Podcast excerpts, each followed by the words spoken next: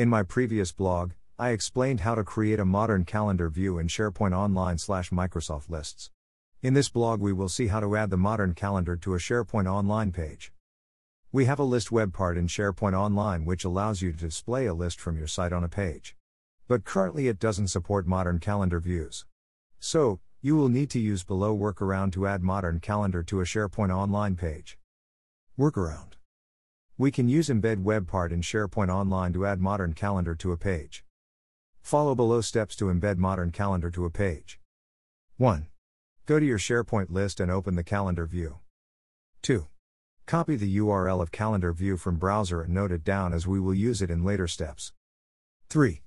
Go to your modern SharePoint page and open it in edit mode by clicking edit button from top right corner. 4. Add embed web part on your page and open it in edit mode. 5. Construct the embed code using the iframe tag in below format. Iframe src equals https colon slash slash tenantsharepoint.com slash sites slash site name slash list slash content scheduler slash calendar dot aspx width equals 100% height equals 600 slash iframe. 6. Replace src attribute in above code with the URL of calendar view we noted in step 2. 7. In the property pane of embed web part, paste the embed code into the website address or embed code box. Embed modern calendar to SharePoint page. 7. Close property pane of embed web part and publish slash republish the page. You will see the final output on SharePoint page like given below. Modern calendar added to SharePoint online page.